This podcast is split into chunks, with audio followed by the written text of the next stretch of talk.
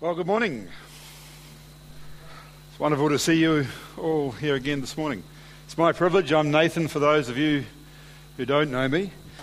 And I have the wonderful privilege of opening up God's Word with you for the next uh, 40 or so minutes. We're going as a church through the uh, Gospel of John. So if you have your journals, are you enjoying the journals? I hope you are, because uh, I think they're really, really helpful in your personal and private study uh, as you make notes of what's going on uh, through the text. Over the last uh, couple of Sundays, we've been looking at what we know as the prologue. Now, who knows what a prologue is? I first came across that term when I was watching the Tour de France. The very first race on the Tour de France is what they call a prologue. So it's really just an introduction into the race. It's a short part of the race. In uh, literary terms, a prologue is an introduction. It's an introduction to the, the book of John. And that's what the first 18 verses uh, represent. And it's a, it's a wonderful introduction to what uh, gets folded out in this particular gospel. Last time I, I preached, I mentioned uh, Leon Morris and his wonderful quote where he compared uh, John's gospel to a pool in which a child may, may wade and an elephant can swim. It is both simple and profound. It is for the beginner in the faith and for the mature Christian. This morning, folks, we're going to swim a little.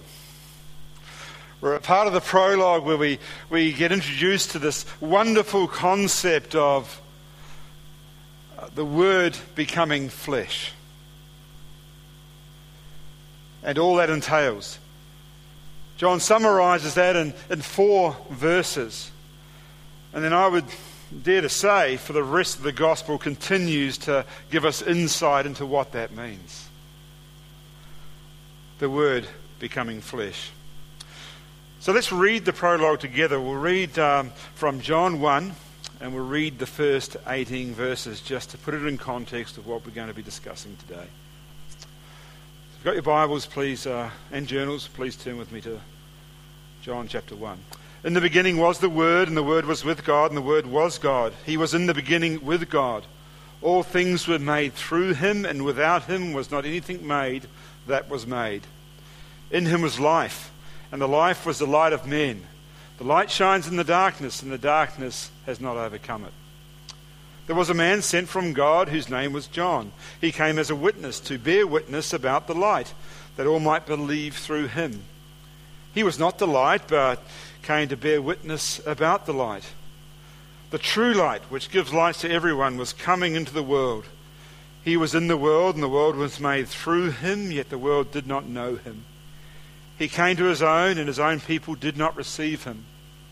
But to all who did receive him, who believed in his name, he gave the right or the authority to become the children of God, who were born not of blood, nor of the will of flesh, nor the will of man, but of God. And the Word became flesh and dwelt amongst us, and we have seen his glory glory as of the only Son from the Father, full of grace and truth. John bore witness about him and cried out, This was he of whom I said, He who comes after me ranks before me, because he was before me. For from his fullness we have all received grace upon grace. For the law was given through Moses, grace and truth came through Jesus Christ. No one has ever seen God. The only God who is at the Father's side, he has made him known. During the past two weeks, we've looked at the first 13 verses. And you would say, as you read the prologue, that what is the overall focus of the prologue? It's about the divine word.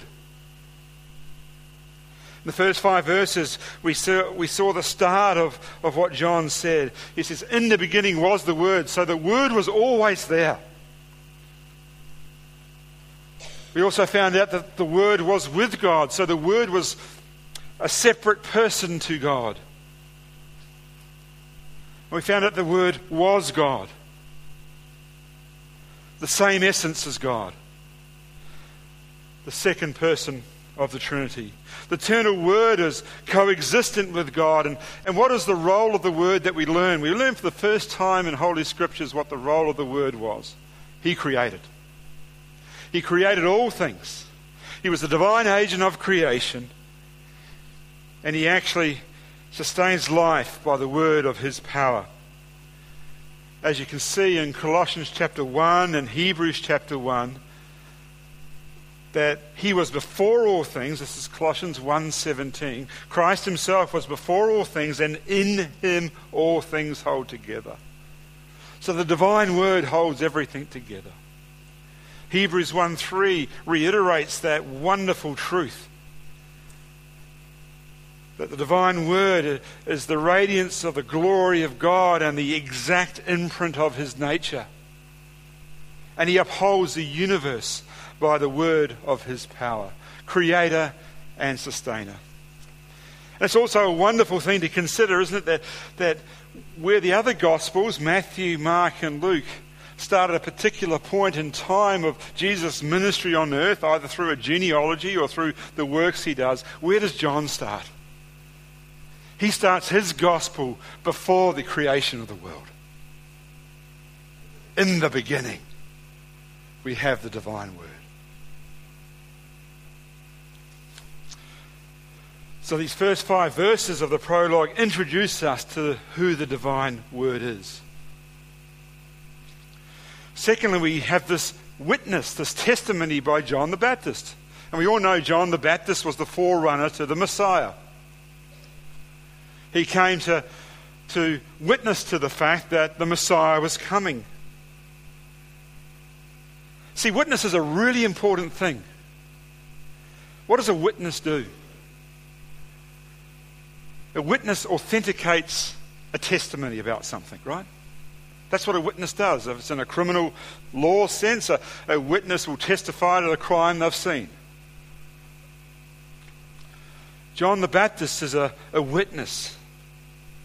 And it's a really important Old Testament principle. If you want to understand a little bit more about witness, go to Deuteronomy chapter 19 and look at verse 15 to 21, and, and you, you'll read the importance of a witness in, in terms of verifying and authenticating a truth. It's really fascinating because in John's Gospel, if you go to John chapter 5, and we'll get there in this series, uh, John chapter 5 actually gives five or six witnesses to the veracity of who Christ is. Actually, throughout the book of John, the word witness is used 29 times. It is a significant part of the gospel to provide a, a, an account and a, to authentic, authenticate who Jesus is.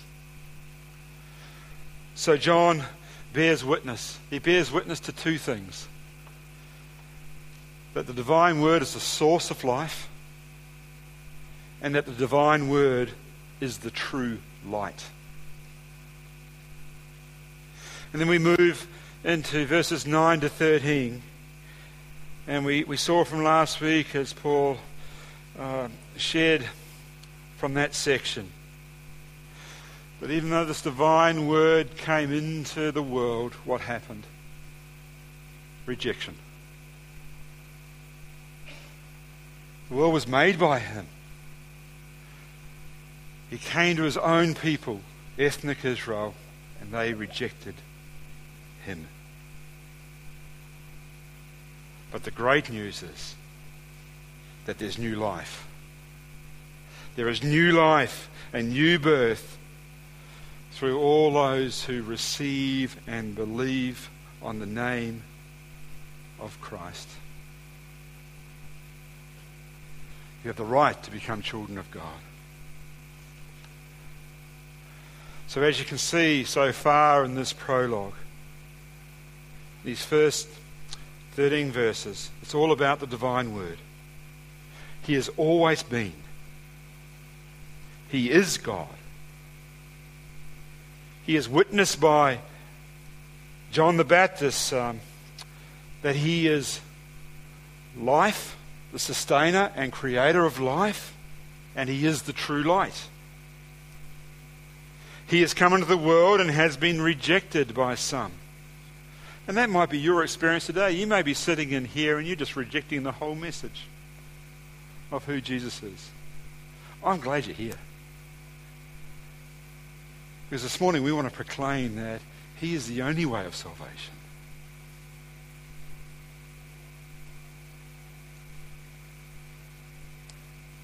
So He came to the world and was rejected by some. But when you believe in His name and receive Him, you become a child of God. And now John takes us in these next four verses and he starts providing further revelation, further insight into the divine word. And he starts showing us that this pre existent divine word, the one who's always existed, the one who is always God, does something incredible. And the word became flesh and dwelt amongst us.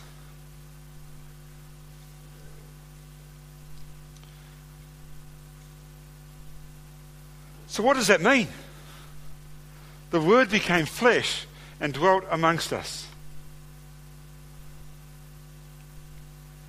It's quite an incredible concept to try and get your head around. This divine Son, this eternal Word, became flesh.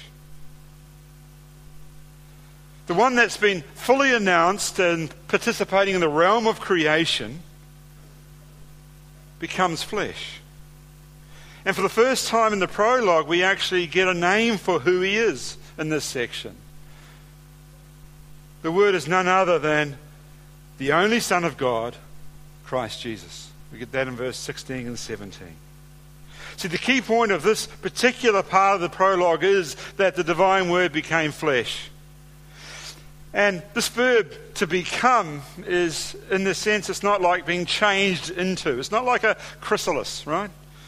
It's not like uh, when a butterfly cocoons itself in a chrysalis and then is changed into a butterfly, and thereby the chrysalis ceases to be.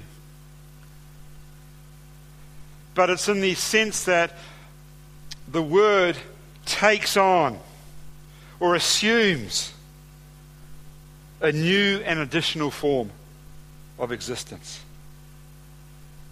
The word becomes flesh. It's a bit like a mother, right? A, a woman, a, a lady. Before they have children, they're a woman, a lady. After they have children, they're a woman and lady, but they're also a mother. They take on a different role, they take on a different, I want to say form, that's not correct, but they, they take on a different. Uh, I'll get in trouble if I say that.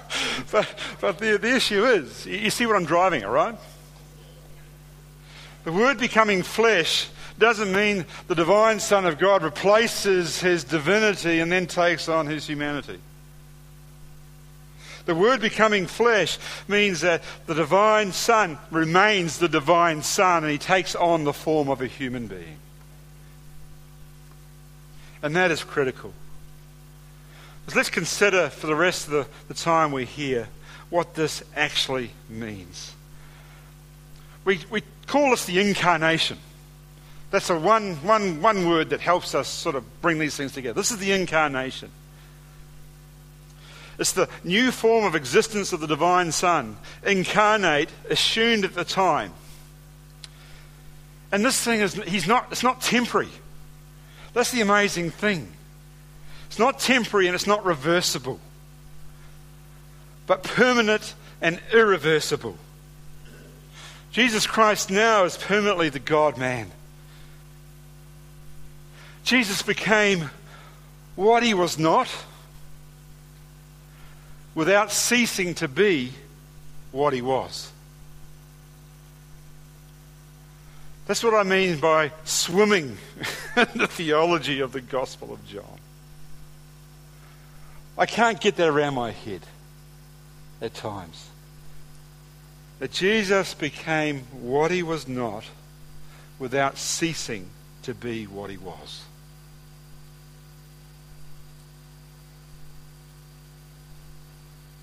So, Jesus Christ, the divine Word, fully God, added to his existence full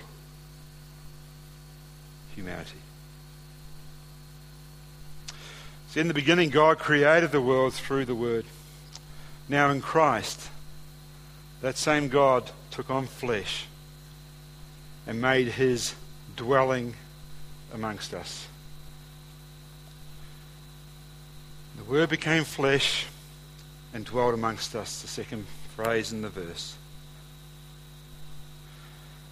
What does this mean? To dwell amongst us. I reckon a better rendition, there's many ways of rendering this word to dwell, and uh, these are some of them. It could be translated to live amongst us, it could be translated to settle amongst us, take up residence. Uh, you probably heard the one tabernacle amongst his people, referring back to the Old Testament and Exodus. I think the one that resonates with me the most and it makes most sense would be and the Word became flesh and pitched his tent amongst his people. Be very careful when you say those words together. Pitched his tent. Because I think there's a really clear allusion to the Old Testament with Moses and what happens with the, with the people of Israel. You see, if you go back to Exodus chapter 25, if you have your Bibles, flick back to Exodus 25, you have this promise by God to his people.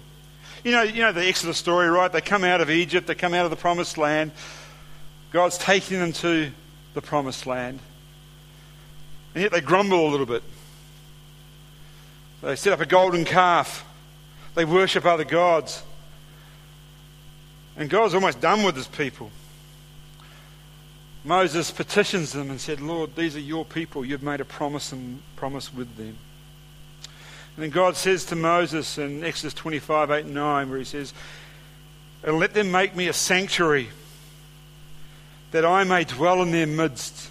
God wants to dwell in the midst of his people, and he, he says, I'll do that by way of a sanctuary or by way of a tent of meeting. And then you go to Exodus 33, and if you read Exodus 33, verse 7 uh, through 11, we read these words. Now, Moses used to take the tent and pitch it outside the camp, far off from the camp, and he called it the tent of meeting. So we just explained. And everyone who sought the Lord would go out to the tent of meeting, which was outside the camp.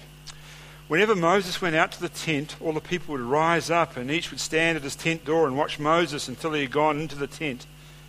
When Moses entered the tent, the pillar of the cloud would descend and stand at the entrance of the tent, and the Lord would speak with Moses.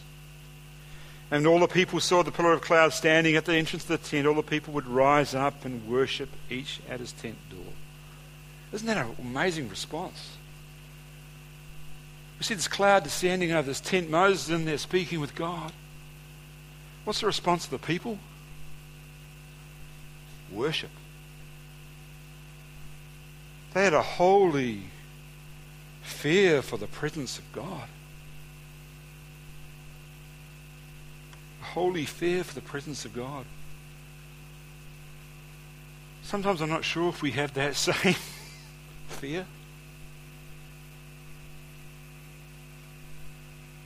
That's a side point. It's another sermon. We'll go there some other day. Thus the Lord used to speak, verse 11, to Moses face to face as a man speaks to his friend. When Moses turned again into the camp, his assistant Joshua, the son of Nun, a young man, would not depart from the tent. You see, in these scriptures we've read in Exodus, we see God's glory and presence with his people. This is later manifested in the life of Israel through the tabernacle and then through the temple. And the language that John uses in this particular prologue is very evocative of God's glory at the tent of meeting by Israel's camp. These associations with Exodus are intentional and part of the theme. of the revelation and redemption of the divine word of Christ becoming flesh. Later in the gospel, as we read through it, you, you will see that the glory of Christ is seen in the signs he performs. The very first sign at the end of, in chapter 2, verse 11 states that. You will see the glory as he's lifted up on the cross. And you'll see the glory at his resurrection. This is the revelation of the glory that can only proceed from God's only Son. And this is what it means for the divine word becoming flesh and pitching his tent amongst us. God in the flesh to atone the world of sin.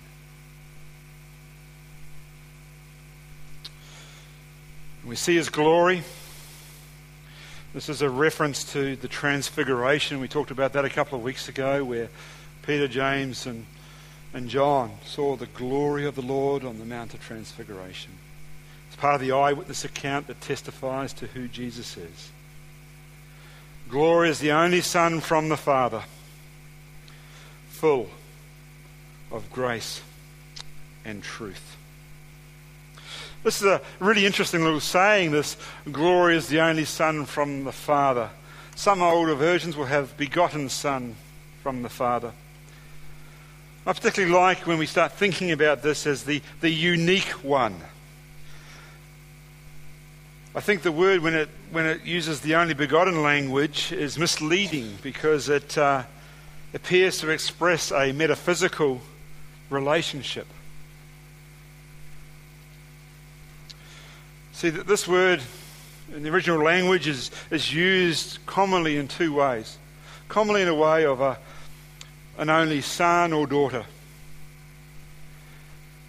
However, it's also used as in a way to say this is incredibly unique. Only one of its kind. Really interesting. In, in Greek mythology, the, the mythological phoenix was described as this, the only one of its kind. If you go to Hebrews 11:17, I think this helps get a, give us a, um, a bit of a understanding of why this word is used. Hebrews 11:17 says this: By faith, Abraham, when he was tested, offered up Isaac, and he who had received the promises was in the act of offering up his only son. It's the same word, only son. Question for you Was Isaac Abraham's only son? No. He also had a fellow by name of Ishmael. So we can't. So the, the meaning of this term here in the Abraham story is that Abraham's only son is the one of a kind son. He's unique. Why is he unique? Because he's a son of promise. That's what the text tells us. And this is what John uses throughout the Gospel of John. He uses this term four times. Here, in 114, and in 118, and then famously in John 3:16 and John 3:18. I would like us to retrain our minds. For God so loved the world that he gave his one of a kind Son, his unique Son, so that whoever believes in him should not perish but have everlasting life. This one of a kind Son, we're told, is full of grace and truth. And this is amazing that these two terms appear together grace and truth. For John, he doesn't use the term grace very often. I think three or four times in the, in the entire gospel. But we know from Paul, he uses it all the time, right?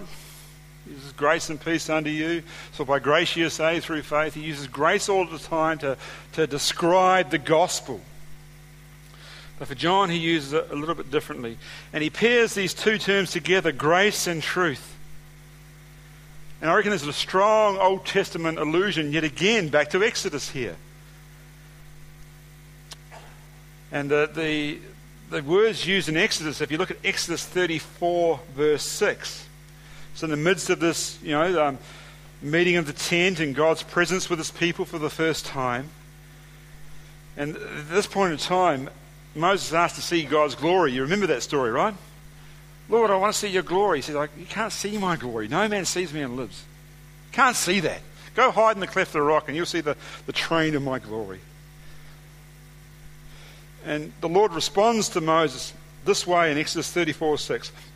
Then the Lord passed by in front of him and proclaimed, The Lord, the God, the Lord God, compassionate and gracious, slow to anger and abounding in loving kindness and truth. So the two Old Testament news appear together often are this words loving kindness and truth. Hesed and Emet.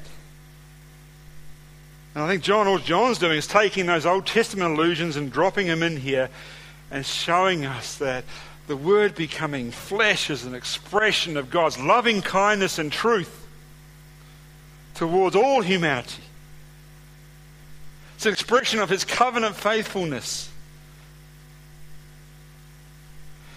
It's also an expression that ultimate faithfulness and loving kindness is found in who? In Jesus.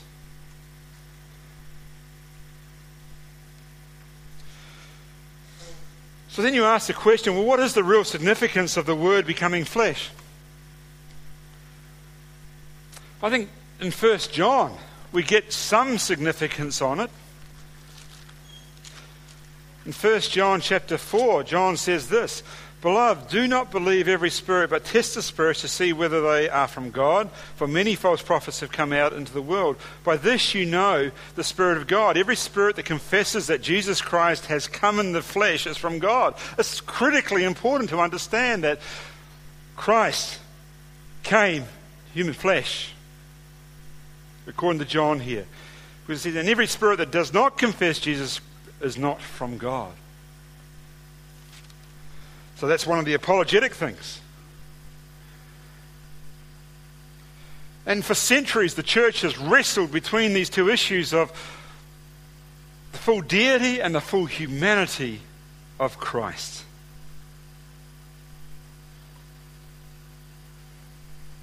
And it is a foundational principle of what we believe. He is fully God and fully man, firstly. I mean, Christ comes as a man, as a new person. He does not come into existence, he's always existed.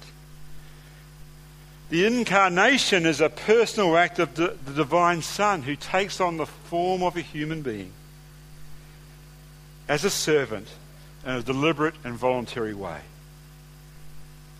Critical to understand that. Philippians 2 tells us that. Thirdly, Christ has two natures. He has a fully divine nature and he has a fully human nature. And they're without confusion and they're without change. There's no union of these natu- natures. There's not a combination of the two natures. They are separate. And the Son took on a complete human nature comprising of a rational human soul and body. That's the mystery of the incarnation. The Son in his human nature lived like we do and accepted the limitations of our nature as our representative. And yet the Son continued to exercise his divinity by sustaining the world by the word of his power.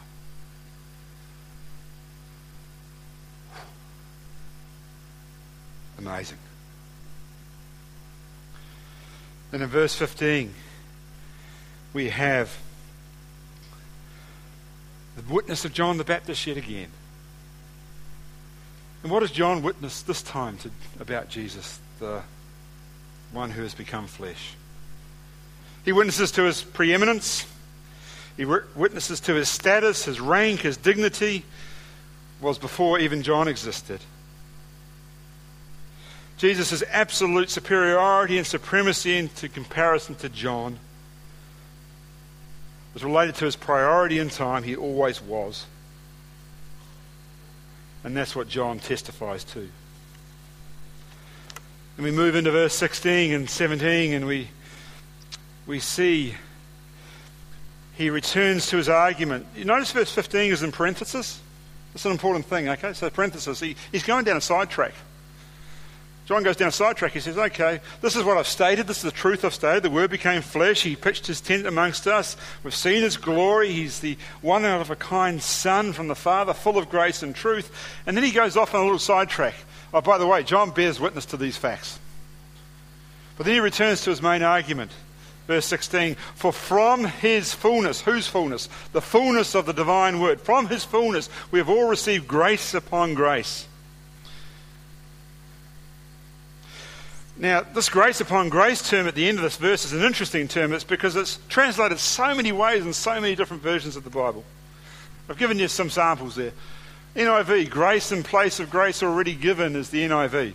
So that's a sort of a replacement. Grace is replaced by grace. ESV and NASB, grace upon grace. That's almost like an addition, right? Grace has been added to grace. Uh, the NET, one gracious gift after another. That's almost like an addition as well. It's just compiling. And then the, the Holman Christian Study Bible, grace after grace from his fullness. So they changed the word order around a little bit. But really, that's like the NIV, it's sort of a replacement. Grace has been replaced by grace. So to try and understand this fully, what is he getting at? We need to put verse 17 into its context because he continues it. For from his fullness we've all received grace upon grace, for the law was given through Moses, grace and truth came through Jesus Christ. So, how does that relate? How does it help us understand what he's driving at? I think it indicates, firstly, notice that the law is a gracious gift. I think in our, in our New Testament thinking, we always think the law is something that's not of God's grace. Sorry. This tells us that the law is God's gracious gift. It was given through Moses. God gave the law to Moses. It wasn't Moses giving the law, it was God. It was a gracious gift to, to keep his people uh, focused. But don't you love the contrast of Scripture? Grace and truth came through Jesus Christ. The fullness of grace is seen in and through Christ. A complete and full manifestation of God's grace and truth is seen in Christ. It was seen through the law, but it's seen in Christ. This grace, as John's view, is greater than the grace that the law, whose function, according to John, was primarily to point you to the Word the coming of the divine word. And John tells us that from the fullness of his grace and truth, we have received grace that replaces earlier grace through the incarnation of the Son, the promised Messiah.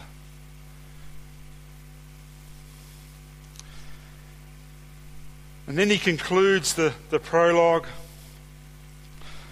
by restating the truth that no one's ever seen God. No one has ever seen God, the only God who is at the Father's side. He has made him known. Some translations will have there, no one has ever seen God, the only begotten Son who is at the Father's side has made him known. So here you have a statement of the fact that the one who's at the Father's side, or in the Father's lap actually, he is the one who knows the Father intimately, and he is the Son. He is the one of the kind Son, and he is making him known.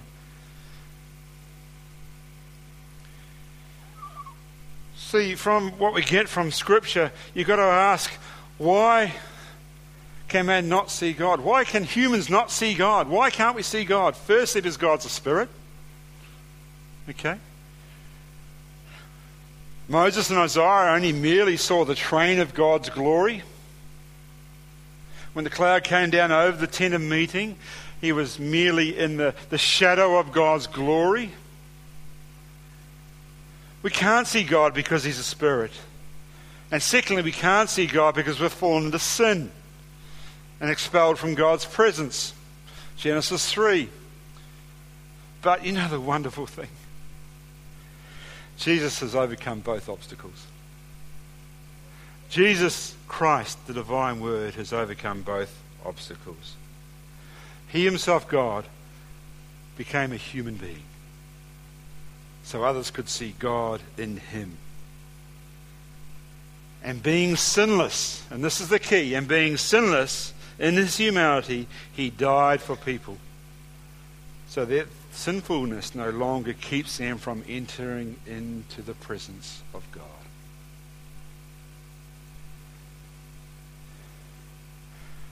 That's a wonderful truth that the prologue leads us to.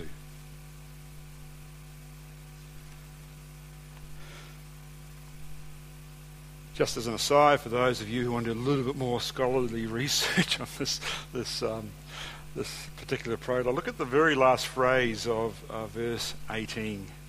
He has made him known. Just go and do some work on that. I think you'll be really, really blessed by looking at what the results may be. I haven't got time to go into that. I had a five minutes worth, which won't happen. So, in conclusion, here. What is the central purpose of the prologue?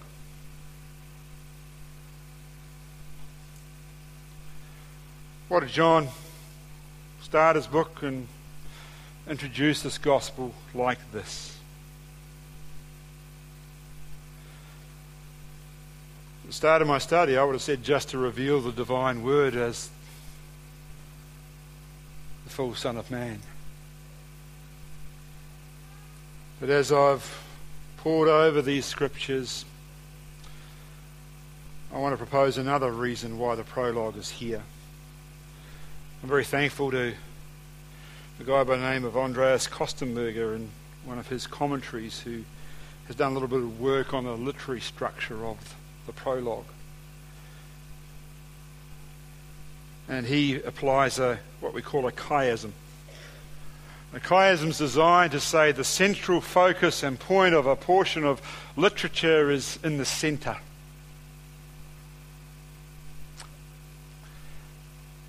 And I agree with them here. Because the central portion of this prologue is the fact that the Word has become flesh And that, by association, gives the privilege of you and I believing and becoming God's children. It aligns with the purpose statement of John. Remember the purpose statement of John in John 20, 30, 31? All these signs are done so that you may believe and have life in his name. The prologue is that. So we talk about the deity of Christ, we talk about the humanity of Christ, but none of that means anything unless you're in personal relationship with Christ. That is of no value unless you're in personal relationship with Christ. We talk about the deity and the humanity of Christ, and if you're a believer and follower of Christ, none of that matters unless you're growing in your relationship with Christ.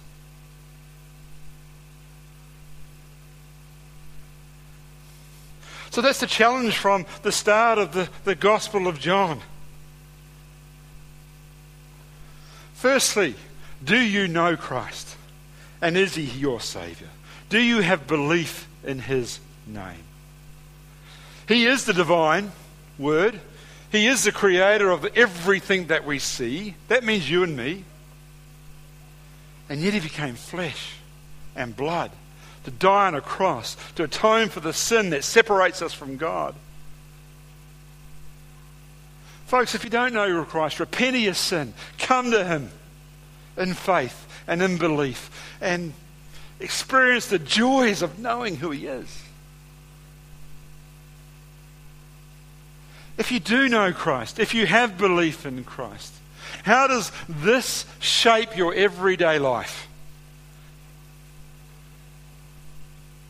That the Word became flesh and you are now in a privileged position as a son and child of the King. It should shape your mind in, in relation to eternity. These truths should drive away the anxiety you suffer as you struggle with the, the, the, sin in your life and as you, you struggle with, with realizing who you are in Christ.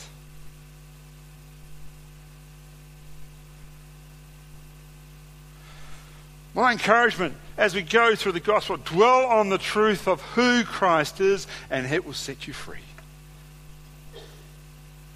to a life of liberty and grace and a focus on the eternal Son. We're going to sing our final song now. And one of the verses, as the, as the music team comes up, is a. We've added a verse into this famous old song of uh, Crown Him with Many Crowns. And the verse goes like this Crown Him the Son of God before the world began. His deity.